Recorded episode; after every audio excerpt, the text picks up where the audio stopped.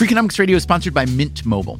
The best part of spring cleaning is the post clean clarity you get. It's kind of like when you find out you've been paying a fortune for wireless when Mint Mobile has phone plans for $15 a month when you purchase a three month plan. All plans come with high speed data and unlimited talk and text delivered on the nation's largest 5G network. To get this new customer offer and your new three month unlimited wireless plan for just 15 bucks a month, go to mintmobile.com slash freak. That's mintmobile.com slash freak. Cut your wireless bill to 15 bucks a month at mintmobile.com slash freak. Upfront payment of $45 required, equivalent to $15 a month. New customers on their first three month plan only. Speeds are slower, above 40 gigabytes on an unlimited plan. Additional taxes, fees, and restrictions apply. See Mint Mobile for details. Freakonomics Radio is sponsored by Cars.com. Have you heard about the Your Garage feature on Cars.com? Here's how it works you add your car to your garage to track its market value and cash in when the time is right to sell. Track both your car's historical and projected value. When it's time to sell, easily secure an instant offer from a local dealership or sell it yourself on Cars.com. Start tracking your car's value with your garage on Cars.com.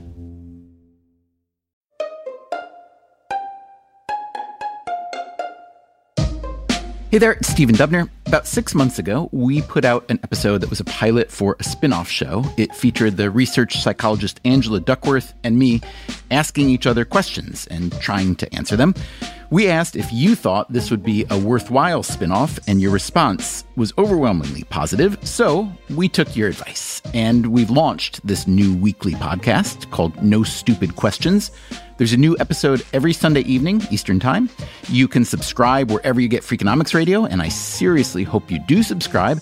No Stupid Questions seems to be catching on. It's already got more than half a million downloads, and we've been working hard to keep making it better and to make it appealing for people who like Freakonomics Radio, but also like a more conversational and personal take on topics like friendship and immortality and whether dogs are better than people.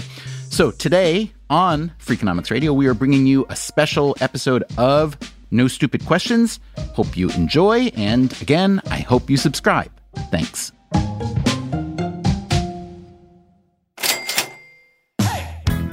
Angela Duckworth. And I'm Stephen Dubner. I'm a psychologist at Penn, and I run an educational nonprofit called Character Lab. You also wrote the book Grit. Yes. And I am a writer, and I host a podcast called Freakonomics Radio. And you wrote the book Freakonomics, among quite a few others. I did. And you and I became friends. We did. And we discovered that both of us really like to ask each other questions. And there's only one rule the rule is there, there are, are, no, stupid, questions. questions. Today on No Stupid Questions.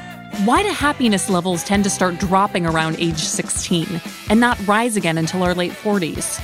To be precise, it's about 47 to 48. And I, I only say that because I'm 49. And so this matters a lot to me.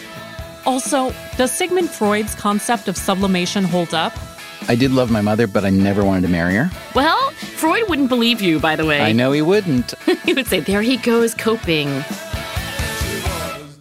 Angela Duckworth, Stephen Dubner. Here's my question for you today. It's about happiness, which is an interesting and weirdly contentious subject in a way.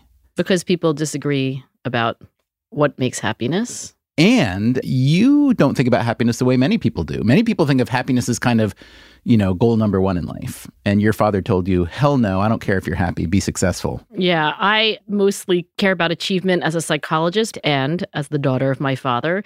But I will tell you, I grew up in the Positive Psychology Center. That's where I did my PhD. So you can ask me a happiness question. All right, so different disciplines look at happiness in different ways. Different disciplines call it different things, but happiness seems to be a word a lot of them have landed on. There's really three aspects of happiness that are widely used. One is life satisfaction, and then the second is positive emotion, like feeling energetic or joyful. Now, I know those sound like the same thing, but life satisfaction is thinking that your life is good. So overall, you would say, oh, I wouldn't want to trade my life with another's. Whereas this kind of positive emotion thing is quite literally feeling positively and and those aren't exactly the same thing. But the third aspect of happiness is actually very different and that is the absence of negative emotion so the mm-hmm. absence of anxiety and depression worry and so forth. So anyway those are three aspects. Economists tend to think about life satisfaction more. And there are several economists who've been working on this for many years. David Blanchflower who's been one of the economists studying this recently published a paper the latest in a long line and he talks about the happiness curve and if you look at the curve, it's a gigantic U, like a smile. And basically, it starts measuring happiness at age 16. And that's when people are the happiest, in these data at least. And then it drops and drops and drops and drops. And then it turns again at about age 50 to be precise, I think it's about 47 to 48. And I only say that because I'm 49. so this matters a lot to me. Okay, so you're in for good times ahead. So here's the question If you believe the happiness curve and that our happiness basically drops from teenagerhood until kind of whatever you want to call age 50, middle age, late middle age, middle middle age, and then it swings really hard upward for a long time. If you do believe that, why do you think? That is the case. Is it that there are things happening in there? Is it adjustments? Is it habituation? You're the psychologist. Tell us what. So I've seen this work by Blanchflower, and I will tell you that it's very thorough. I think there's good reason to believe it's real. So generally, what Blanchflower is using is survey data, self-report. Usually, the phrasing is "How satisfied are you with your life?" I think it may be because as you hit that midlife period, you're maybe under a combination of family stress because parenting's not easy and work stress. And could it be that age 48 to 52 is when many parents are seeing their teenagers move out of the house. That is a possibility. These samples don't only include married adults. But yes, one of the findings from marriage research is that, you know, so many married couples with children fear the empty nest syndrome, but actually, on average, people tend to be happier once they've sort of gotten over the initial crying of your last kid being dropped off to college. I think there are other explanations, though. That's what I want to hear. Yeah, so Blanchflower doesn't actually say that he knows. And I think that's right to be humble about, okay, look, there's this U shaped happiness curve, but nobody really knows for sure what's going on. I want to suggest that when you're in the beginning of life, and this is what I think might account for the downward slope in happiness until you reach your late 40s, you are striving. You are trying to attain goals maybe that you're not reaching. And if you think about what happiness is, it's the achieving of the goals that you've set. And there are two ways to do that, right? One is to achieve those goals, and the other one is to have lower goals. So maybe the higher expectations that we have for what we hope for in life earlier, that accounts for why we're downward sloping until a certain point, and then we kind of reckon with what's possible, and then we're happier. Are you saying it's that there's just less gap between kind of our dream and reality, or that we habituate and become more accepting of what we've got, even if it wasn't what we hoped it might be. Well, that's a pretty nuanced distinction, but I, I agree. There's kind of setting lower goals, not having high expectations for your life. And then alternatively, there's keeping those high expectations, but having this distanced perspective on like very zen about the fact that you missed those goals. But I think either way, what it says is that the kind of increasing happiness that you are predicted to experience in your 50s and your 60s and so forth are not because you're actually objectively doing better, but because in some way you have subjectively changed the targets themselves. Are you suggesting, and I think there is research that suggests this, that young people are unrealistically optimistic? And even if the answer to that is yes, can you really say that it is unwise? Because maybe one of the things that you need a surplus of when you're starting out is optimism, because in fact, it can be hard. There is a psychologist who I love named Don Moore. He's like a judgment and decision making scientist. And he believes that not only the young, but people of all ages can be recklessly optimistic. And he thinks that this overconfidence is actually a problem. I mean, when he says this, entrepreneurs just leap out of the woodwork and they say, you know, you got to be optimistic to get anything done. And I think Don Moore would say, no, it's just better to be accurate. And he has some experimental evidence to support that. I think that these high aspirations that young people have, like rose tinted movies in their head about what their wedding is going to be like and how how their children are going to be beautiful and perfect and all these projections into the future, which are probably a little naive. I think you could ask the question whether they're really unwise or not. I do think that if you reach higher, you'll get farther, but you might be less happy doing it. Since we see that measured happiness is very high at 16, and since you're talking about reckless optimism is a feature of that age, how can you explain then the relatively very high and increasing suicide rate? Or maybe it does explain it. Maybe it's that the cohort that are prone towards suicidal thoughts are those who see that gap between expectations and reality. Well, first of all, I don't want to say that optimism is inherently reckless. Some would say that it's reckless. I wouldn't use exactly that language.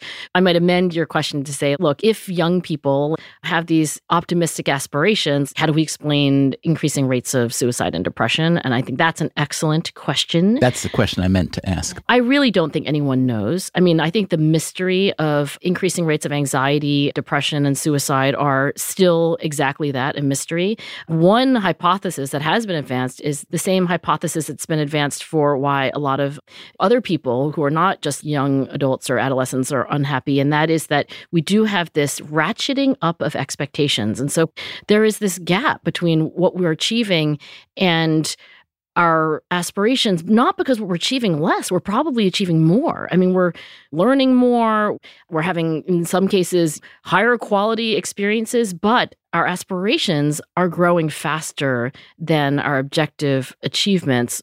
By the way, another possibility, Stephen, is that the people who are happier are just different from the people who are depressed, and they're both growing in number, and the middle's getting carved out. If you do believe these data, what do you do with it? Let's say you're a 16 year old person, let's say you're a 50 year old person. Let's say you're a 75 year old person. By the way, happiness does start to decline when you're older. A lot of people around you are dying. Your own health is not doing so well.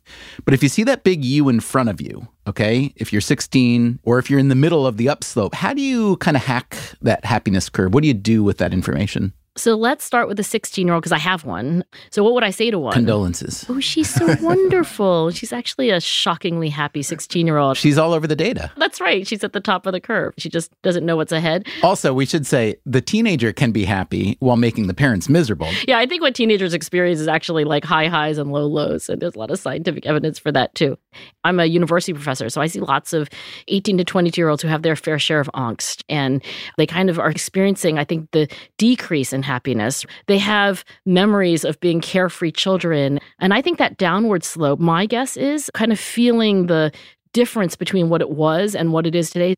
We're very sensitive to changes. And so to feel that everything was so simple then and you could eat an ice cream cone without guilt and they're all of a sudden burdened with the weighty responsibilities of adulthood, you know, their first career choices, their first disappointments professionally or maybe major ones romantically. And when you're sad, it's just it's really hard to be convinced that you'll ever not be sad.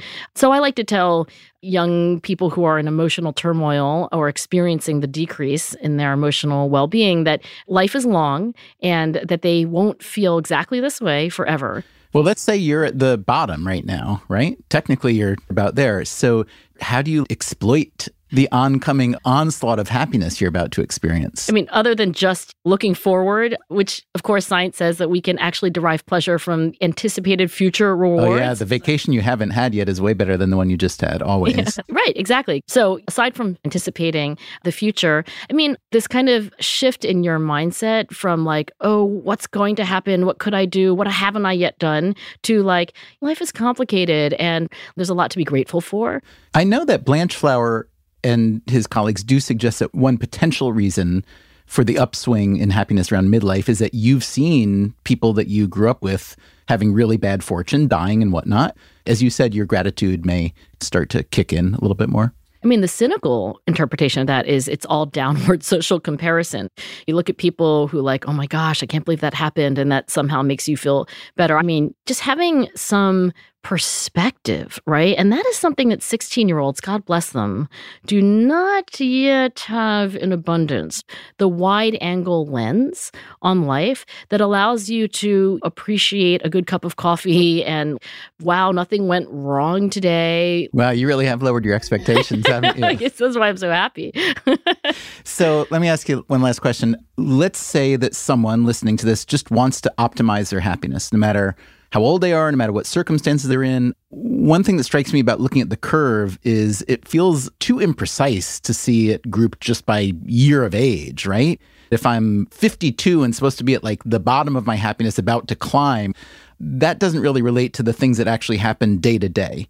So, how would you suggest people try to get rid of the things that make them unhappy and increase the ones that work? Anytime you see a pretty graph, that has like a nice U or a line, I mean, you know, it's an average. So it's not exactly the same curve for everyone. But I think more to the point, what can I do to actually make my slope a little more steep or make my inflection point happen now and not a year from now? I think the key to so much of our emotional well being is attention. So, for example, if I think of what happened in the last 24 hours, I mean, gosh, the mental landscape is vast Attention is central because I can choose to either think of all the things that happened that were good, or I can choose to think about the things that were bad. And if I make no choice at all, the default is to actually think of negative things. And that is why one of the most reliable interventions to increase happiness is called the three blessings exercise. And you simply think of three good things that happened, usually in the last 24 hours, and you rattle them off. I've gotten so good at it, I can do it usually in like 10 or 15 seconds. You know, Lucy, Amanda, the avocado was ripe. Wait, just naming your children fulfills the three? That's what you're saying. yeah, saying? I know you're going to say that's like kind of a cheat or how is that possible? But yeah, when I bring my kids to mind, I'm like, Lucy's healthy. Amanda finished her midterms. And yeah, I mentioned the avocado. I don't want to put that on the same like level as my children, but it was a miracle of God that the avocado was actually not too ripe and not underripe. And so, yeah. Now, just so you know, that avocado is probably grown in Mexico where the avocado ranch is run by a criminal cartel killing and extorting innocent people. I've got blood on my hands. But if that makes you happy, Angela, that's there fine. There you go, focusing on the negative, Stephen. You have so much to learn. Still to come on No Stupid Questions. Most of the therapists I know are some of the wooliest bundle of anxieties, neuroses, misplaced dreams. Freakonomics Radio is sponsored by Walmart Plus. Walmart Plus is the membership that helps you save on things you expect, plus the things you don't. The plus in Walmart Plus stands for all the ways you can save. Walmart Plus's suite of benefits can be used every day to help members save time and money. Members save on free delivery, free shipping, gas discounts, plus so much more. With Walmart Plus, members save on this plus so much more. Start a free 30-day trial at www.walmartplus.com. Freakonomics Radio is sponsored by Canva. Supercharge your work with AI powered Magic Write in Canva Docs. You can just describe what you want to say in a few words, and Magic Write will generate a draft in seconds. You can use it for sales proposals, marketing plans, job descriptions, meeting agendas, you name it.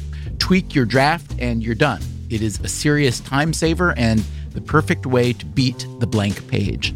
Generate your draft with Canva Docs at canva.com, designed for work. Freakonomics Radio is sponsored by the Active Cash Credit Card. With the Wells Fargo Active Cash Credit Card, you can earn unlimited 2% cash rewards on purchases. Earn 2% cash rewards on that workout class you want to try and on the foam roller you need afterwards. The Wells Fargo Active Cash Credit Card. That's real life ready. Terms apply. Learn more at wellsfargo.com slash activecash. Stephen. Angela. You know, you do a lot of writing and podcasting. I would say these are creative pursuits. Are you sublimating? And do you need me to define sublimating for you? This is the psychological form of sublimating and not the chemical form of sublimating, I assume? I didn't mean going from a solid to a gas. Without bothering to stop and become a liquid along the way. You could say that you're going right to gas form and bypassing liquid. You know, I wasn't thinking that. No, I meant Mike Freud. Sure. So why don't you tell me what Freud meant by sublimation? Well, this is what I think Freud meant, you know, having not known Freud personally. But Freud had this idea that pretty much all of human behavior could be explained by these unconscious conflicts that we had deep in our psyche. And that when you had to deal with the pain of these conflicts, like wanting to marry your mother but not being able to, or wanting to do things that you couldn't do, you would, in some cases, have a mature response, and some cases, have a less mature response, but they were all coping mechanisms. And sublimation was a coping response that he would have said was a mature coping response that was essentially taking your pain and transforming it primarily through art or through creativity, or more recently, as Carrie Fisher, the actress, said, it is taking a broken heart and turning it into art. Freud didn't say that, but I think Freud would have endorsed that. So let me say first, I did love my mother, but I never wanted to marry her. Well, Freud wouldn't believe you, by the way. I know he wouldn't, and I have my differences with Freud. he would say, there he goes coping. But now, the way you just described sublimation is well, I don't know if it's a broader or different definition from my understanding of Freud's definition of it, which I thought was more tied to sexual drive than just pain. Are you asking me this question because Freakonomics Radio is such a sexy show and you're wondering where that comes from? yes. of course, that's why I was asking you, Stephen. No, I wasn't asking that.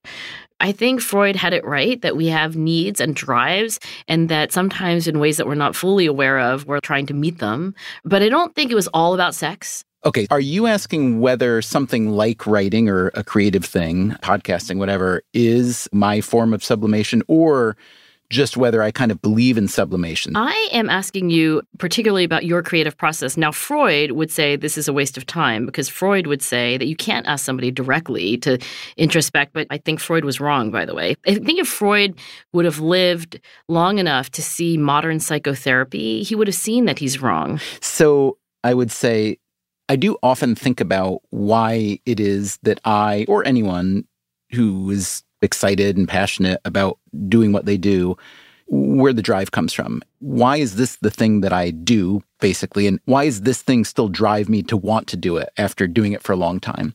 And the thing that is what I do is essentially ask questions. In fact, the reason I started a podcast years and years ago was that my favorite part of reporting and research was often interviewing and speaking with people. And it's always heartbreaking when you write a magazine piece or a book, the vast majority of what people said was cut out just because of the way the medium of text writing works. And so I really wanted more of the interview left intact, more of the conversation. And the reason I'm so drawn to that is because the act of asking questions, it does feel like magic in that, you know, when I was a kid, I was really super, super shy. Really? Yeah. I mean, honestly, I'm still shy. Some psychologist I am. Well, I think I fake it pretty well. Yeah, you do. But if you give me the choice between here's a group of people and you can go up to them and have a conversation, or, you know, there's a book or a bunch of golf balls and, and a fairway to hit, I'm always going to go for the solo thing.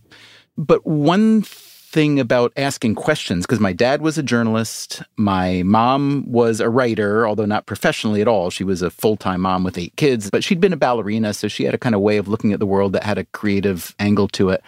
And even in my little family, we had a family newspaper. And the thing that I loved about journalism from the time I was about three was that it allowed you, in some cases, forced you to go up to people and ask them questions that I simply wouldn't have had the nerve to do otherwise.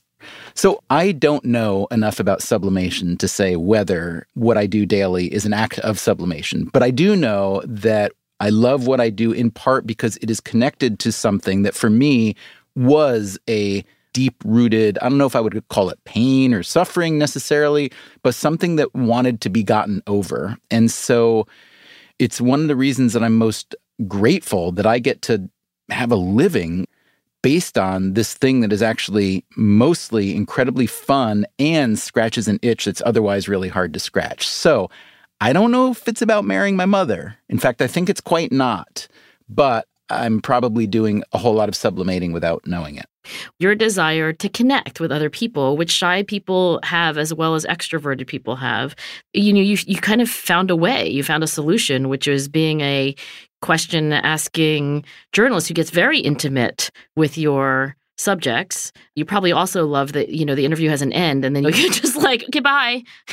that was great. Mm-hmm. like, so you get to scratch the itch, but you don't have to deal with the things that you felt uncomfortable with either at the beginning or the end of these interactions. I also do probably 95% of my interviews remotely, which means that I'm in my home or office recording studio and somebody else is somewhere else. So I don't actually even have to make eye contact. I mean, I know how to make eye contact. I've had conversations with you in person. I can replicate a normal human pretty well. I'm adaptive in that way, but it's very costly to my immune system. And like, I'm exhausted after an hour long conversation with some other human. Ugh. Even when you're in journalism mode? Well, that's a whole other level because not only is it a conversation with a stranger, but your mind is constantly trying to process and then get to the next place, knowing that there's a limited amount of time. Okay, so what's more exhausting? You're having an interview, you're kind of processing it at multiple levels and then you're synthesizing it in real time versus cocktail party conversation for the same amount of time with a stranger as well but now in this very different setting. And it's no longer Stephen the journalist. It's just like Stephen the cocktail party invitee. Yeah, I would say the cocktail party is more exhausting only because what you're subtracting is usually the exhilaration of the conversation. Not that every interview is exhilarating, but the conversations in the podcast aren't just casual conversations with people I happen to want to talk to. You're trying to find out information. You're trying to learn something specific about some scenario or phenomenon or whatever. And so you've got a goal. Plus, you have to factor in if alcohol is a factor, which at cocktail parties it usually is, and in interviews it's usually not. That's a big instrumental variable, honestly, in human interaction. So maybe I should drink more while interviewing or interview more while drinking less at cocktail parties. you, you could try it. You could try a little experiment. Yeah. But I feel that, as with many questions that are asked, that the person asking the question really is interested in answering the question. So what about you? I mean, for you, being a research psychologist, to what degree is that a form of sublimation?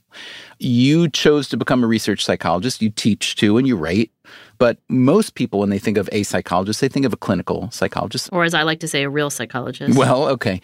You didn't go that route you didn't want to engage in therapy or clinical treatment and you went this way. So, is what you do a form of sublimation? And why did you go that route instead of the clinical route? Well, before I was in graduate school, I remember filling out the application to go to graduate school. And there was a box that said, Do you want clinical training? Yes or no? And I asked my soon to be advisor, Marty Seligman, famous psychologist and a clinical psychologist, I said, What does this question mean? And he said, Oh, well, think of the most boring person you went to college with? Do you have a clear picture of that person in mind? Okay, now think about being in a small room with them for 40 hours a week. if the answer is, I would love to do that, then check yes, right? That's literally what he said. That's terrible. I mean, it's like, wonderful, but it's terrible. so actually, I was pretty prepared to still check yes because he then elaborated, like, that's also the box that you check yes if you really want to help people. I was like, oh, well, like, that seems like a good box. For me, it was partly logistical because when you become a clinical psychologist, you have have to do your PhD and then you have to go on kind of a residency or an internship. And I was already 32 and pregnant with my second daughter. I knew we wouldn't be able to move in four or five years. So I thought that wouldn't be the right move for me. But I will tell you this, Stephen. I think in principle, I would really have wanted to be a clinical psychologist and actually help people directly, but also that I'd be pretty bad at it. I'd probably spend the whole hour talking about myself. I'd be like, oh my God, that reminds me of a story. Just hold on. Let me just, I would be a terrible therapist. Well, I disagree. And maybe that's only because you've had the last, whatever, bunch of years to be doing research that actually produces insights that I think are really practical. Don't overestimate me. Okay, so am I sublimating in my own career? Am I redirecting some inner attention to some productive end like my research. Um, I mean, is it possible to not be? Well, let me start by saying I think Freud was right about a lot of things. In the kind of broadest brushstrokes, the idea that we do a lot of things to avoid psychological pain, I think he was spot on. So I do believe that a lot of things that I do are defense mechanisms in a sense, right? Things that avoid pain. I am sure that in my life that I have been coping with things, like trying to get needs met, but probably the explanations are a little less exciting than unresolved sexual conflict and much more in the realm of like I grew up in a family where achievement was important. When I was a little girl and my dad would say things like the meaning of life is not to be happy, the meaning of life is to be successful. So so I, I think maybe you could argue that the fact that I grew up then to like study achievement, and then I am so obviously achievement oriented. In my family, I felt anyway like love was uh, somewhat proportionately meted out according to your accomplishments. So you get a little more love the day you get into Harvard. And I think that that probably did motivate me to please my father and to be more accomplished. Maybe that's a form of sublimation. Can you think of other professions that would have fulfilled you similarly? So let's see. I could have become a doctor. Freud said that so much of this happens below the level of awareness that we'll never know. But I think I know why I really didn't want to become a doctor. And that's because my parents really wanted me to become a doctor. And I was trying to go contra stereotype, I think partly. There was a point in my life, this is like in my late 20s, where I was wrestling with what to do. And I, I thought I might want to be like something in human resources. And in a way, HR is very very similar to some pieces of psychology, right? Human impact, yeah, and human nature. I don't know if I ever told you this. When I quit playing music, that, so that was my first profession, I had three things that I thought I might be not terrible at. One, for some reason, was financial planner. what? because even though I didn't know much about the markets and economics, I was really interested in it. And I thought there's so much bad advice out there that if I could get even somewhere above terrible, it would be really fun to help people. In net positive. Right. So that was one. And I didn't do that. And then I went to grad school for writing and I thought I would teach writing in college. So I did teach at Columbia for a year. And it was super exhilarating because the students were brilliant. And I just realized I was way too selfish. I wanted to spend my time on my writing, not on other people's writing. But that was the reason also I didn't do number three, which was I thought really hard about becoming a psychologist, a therapist. You did? I did. What? I did not know this. And it was really number one on the list for quite a while. I love the idea that there was a methodology and a huge canon and a bunch of brilliant people who had spent their entire lives and careers in research trying to figure out how people think the way they do, how to change patterns, habits, et cetera, et cetera. I thought, wouldn't it be wonderful to read that for several years and then help people with that understanding? But I quickly came to the conclusion, as did you, that I would not want to be in that room with that person for more than like five minutes, just out of selfishness. I think we're not nice enough. I think you're actually quite nice. Maybe we, we don't have the um, patience, the temperament. Can I just say, in defense of us, most of the therapists I know are some of the wooliest bundle of anxieties, neuroses, misplaced dreams, and so on. Because the way you were describing why we would fail was because basically we're not the angels that therapists are. And I'm just here to say that many of the therapists I know, and they would be the first to admit it, they're not the angels either. Yeah, that's fair enough. Okay. They're just human. But I don't know if this counts as Freudian sublimation, but you do get to scratch the itch of connecting with people and exploring human nature. I frankly have no plausible explanation for your desire to be a financial planner, but um, everything else fits it. Question What is the opposite of sublimation? Going directly from a gas to a solid without passing through liquid.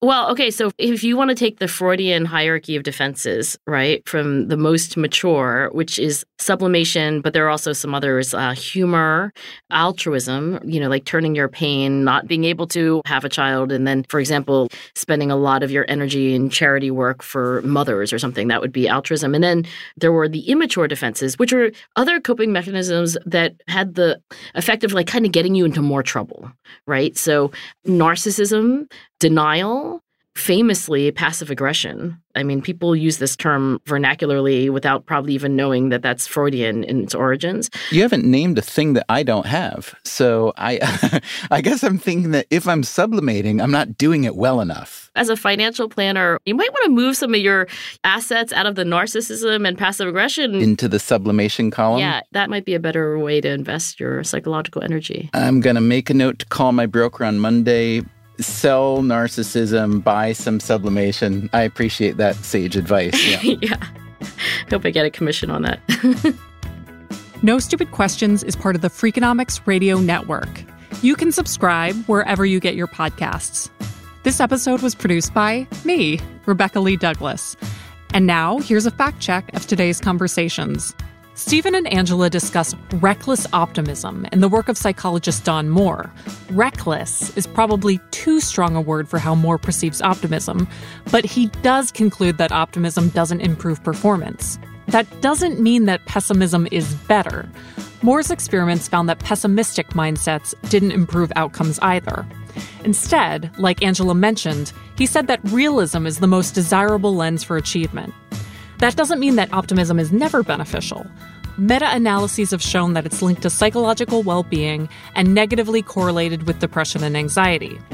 So, I guess stay optimistic about life in general, but realistic when it comes to performance goals? I'm not super optimistic that's realistic. During the conversation about sublimation, Angela references a quote by the late actress Carrie Fisher. The quote was actually never shared publicly by Fisher. It was made famous by Meryl Streep as part of her Cecil B. DeMille acceptance speech at the Golden Globes in 2017. Streep and Fisher had become friends after Streep starred in Postcards from the Edge, the movie version of Fisher's semi autobiographical book. Streep shared the quote as a way to honor Fisher after her recent death, which had occurred less than two weeks prior to the awards ceremony. The full quote is this as my friend, the dear departed Princess Leia, said to me once, take your broken heart, make it into art. That's it for the fact check. This episode of No Stupid Questions was specially designed to give you a feel for our show. The conversation about happiness is from episode 3, and the sublimation question is from episode 4. If you want to listen to those full episodes, they both include some other unique conversations about human psychology and behavior that we didn't get to feature in this special episode. You can find No Stupid Questions on any podcast app and at freakonomics.com slash NSQ. No Stupid Questions is produced by Freakonomics Radio and Stitcher. Our staff includes Allison Craiglow, Greg Rippin, James Foster, and Corinne Wallace. Our theme song is And She Was by Talking Heads. Special thanks to David Byrne and Warner Chappell Music. Thanks for listening. I'm operating under the premise that there's no such thing as a stupid question. I think that's an excellent premise. I could argue with it. Stitcher. Life is a highway and on it there will be many chicken sandwiches.